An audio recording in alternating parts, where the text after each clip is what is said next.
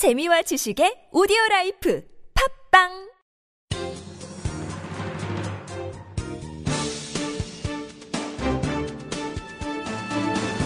일간 사설 5월 11일 월요일 경향신문 사설. 청와대의 무책임한 세금 폭탄론. 청와대가 5월 임시국회 개회를 하루 앞두고 어제 국회 현안에 대한 입장을 내놨다. 노골적인 입법 지침을 내리고 공무원 연금과 국민연금 문제에 대해 그야말로 혹세 무민의 선동으로 가득 차 있다. 김성우 홍보수석은 국회 계류 법안들을 거론하며 11일까지 통과, 한시도 미루면 안 된다고 다그쳤다. 청년 일자리 법안이 통과되지 않으면 그 이유를 청년과 국민에게 정확히 설명해야 할 것 이라고 겁박도 서슴지 않았다. 그렇게 중요한 법안이라면 사전에 여당과의 조율은 물론 야당과의 대화 노력에 경주되어야 마땅하다. 아무런 노력도 기울이지 않다가 국회만 열리면 무조건 통과를 닥달하는 모습을 되풀이하고 있다. 국회를 청와대의 지침대로 움직이는 하명 기관쯤으로 간주하는 시대착오적인 발상이 어른거린다. 연금 문제에 대해 청와대는 대놓고 가이드라인을 내렸다. 김수석은 5월 임시국회는 국민 눈높이에 맞는 공무원 연금 개혁안 처리가 우선이라며 국민연금 소득대체율 인상 문제는 정치적 당리당략에 의해 결정될 사안이 아니고 공무원 연금과 연계하는 것은 바람직하지 않다고 밝혔다. 이날 여야 원내대표의 협상을 앞두고 공무원 연금 개혁과 국민 연금 분리를 못 받고 나선 꼴이다. 어렵사리 마련한 사회적 대타협 안을 무산시켰던 청와대다.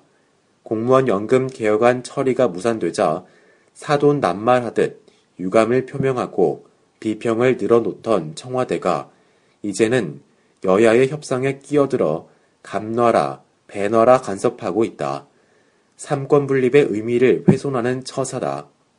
청와대가 국민연금 소득대체율 인상을 반박하려 세금 폭탄론을 동원해 공포 마케팅을 벌인 것은 무책임하다. 김수석은 소득대체율을 50%로 올리면 향후 65년간 미래 세대가 추가로 져야 할 세금 폭탄이 1702조 원이라고 했다. 0.25배 연금 인상에 보험료는 2.3배가 오른다는 단순 산수에도 안 맞는 왜곡이다. 1702조 원은 소득 대체율 50%대 수급자들이 추가로 받게 되는 연금 수령액이다.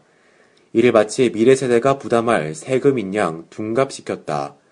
젊은 세대에게 세금 폭탄 공포를 조성해 공적 연금 강화 논의 자체를 봉쇄하려는 치졸한 꼼수다.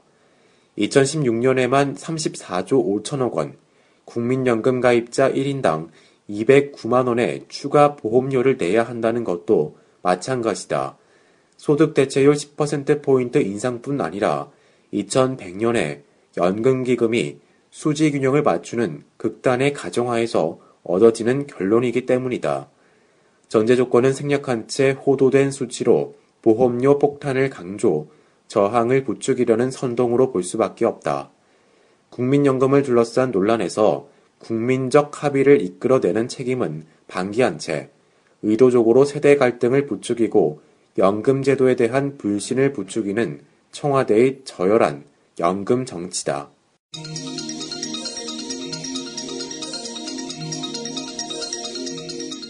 첨단 무기 경쟁 부추길 북한의 SLBM 발사 실험 북한이 그제 잠수함 탄도미사일 SLBM 발사의 막바지 단계인 사출 시험에 성공했다고 밝혔다.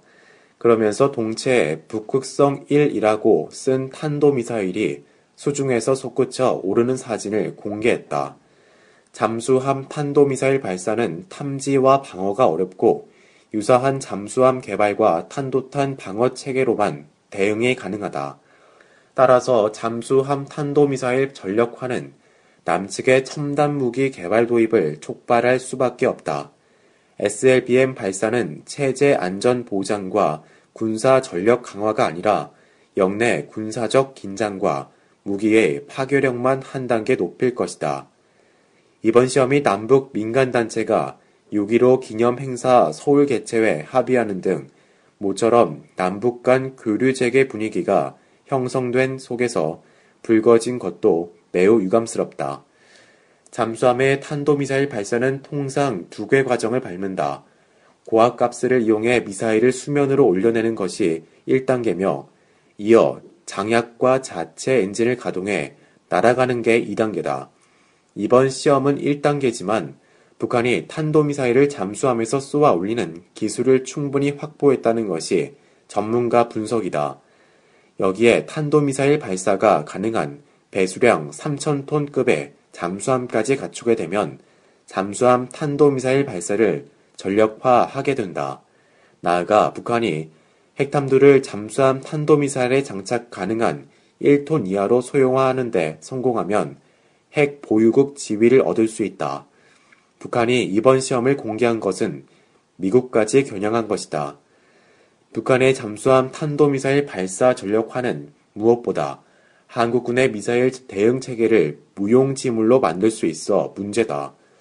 현재 개발 중인 한국형 미사일 방어 KAMD 체계와 킬체인은 지상에서 발사하는 미사일 탐지와 방어만 가능할 뿐 수중 발사 미사일에는 대응이 불가능하다.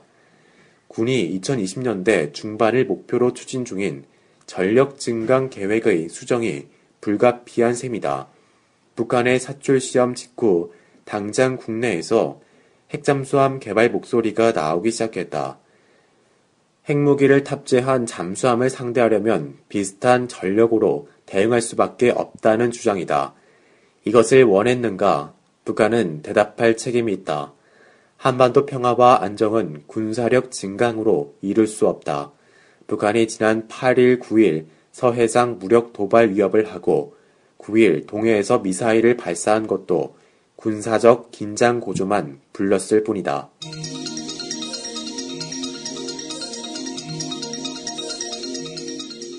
수출 부진, 시간 걸려도 근본 대책 마련해야 한국 경제의 성장 엔진 수출을 되살리기 위해 정부가 뒤늦게 전방위 대책 마련에 착수했다고 한다. 수출 부진을 국제 경기 둔화에 따른 경기 순환적 현상으로 여기며 안이하게 대응해왔던 점을 떠올리면 뒷북 대응이나마 다행이라는 생각이 들 정도다. 최근의 수출 부진은 가볍게 넘길 상황이 아니다. 올 들어서만 1월 마이너스 0.9%에서 2월 마이너스 3.3%, 3월 마이너스 4.3%에 이어 4월에는 마이너스 8.1%를 기록하는 등 4개월 연속 감소세다. 문제는 이런 부진이 단순히 국제 유가 하락이나 엔화 약세, 글로벌 경기 둔화 같은 경기 순환적 요소 때문만이 아니라 장기적, 구조적이라는 데 있다. 실제 중국뿐 아니라 유럽, 일본, 아세안, 중남미는 물론 그동안 증가세였던 미국 수출마저 성장세가 꺾였다. 특히 전체 수출의 4분의 1을 차지하는 중국도 1분기에만 벌써 1.5%가 줄었다. 중국의 경기 둔화 탓도 있지만 중국 제품의 강화된 경쟁력에 제대로 대응하지 못한 결과다. 중국은 최근 LCD 패널 같은 핵심 부품군에선 한국의 주력 수출 품목과 어깨를 겨누고 있다. 한국개발연구원은 최근의 수출 부진이 1990년대 후발국의 추격으로 수출품의 시장 점유율이 급락한 일본과 비슷하다는 우려를 내놓기도 했다. 이딴 자유무역협정 체결로 경제 영토를 확장하며 무역 강국이 됐다고 자처한 결과가 고작 이 정도였는지 답답한 노릇이다. 이처럼 상황이 막중한데도 정부의 그간 대응은 과거에서 한 발자국도 벗어나지 못해 왔던 게 사실이다. 주무부처인 산업통상자원부는 한 달 전만 해도 수출 상담회 개최나 수출 유망 지역에 대한 마케팅 지원, 무역 보험 지원 확대, 비관세 장벽 대응 같은 재탕, 삼탕의 대책만 내놨을 뿐이다. 환율 대책도 정가의 보도처럼 거론되는 모양이지만 이명박 정부 때의 고환율 정책이 되레 기업의 경쟁력을 갉아먹었다는 것을 떠올리면 바람직하지 않다. 지금의 수출 환경은 과거와 확연히 다르다. 세계적인 무역 침체, 중국 시장의 변화, 개도국의 부상 등 전례 없는 상황이 연출되고 있다. 당연히 그에 걸맞은 대책이 마련돼야 한다. 무엇보다 선진국을 모방 추격하던 전략에서 벗어나 기술 개발을 통해 차별화된 경쟁력을 확보해야 한다. 고기술, 고부가가치 품목을 발굴해 경쟁력을 높여야 한다. 범국가적인 차원에서 산업 구조 재편 등을 통한 경쟁력 강화 작업도 필요하다. 결코 쉬운 일은 아니지만 그렇다고 못할 일도 아니다.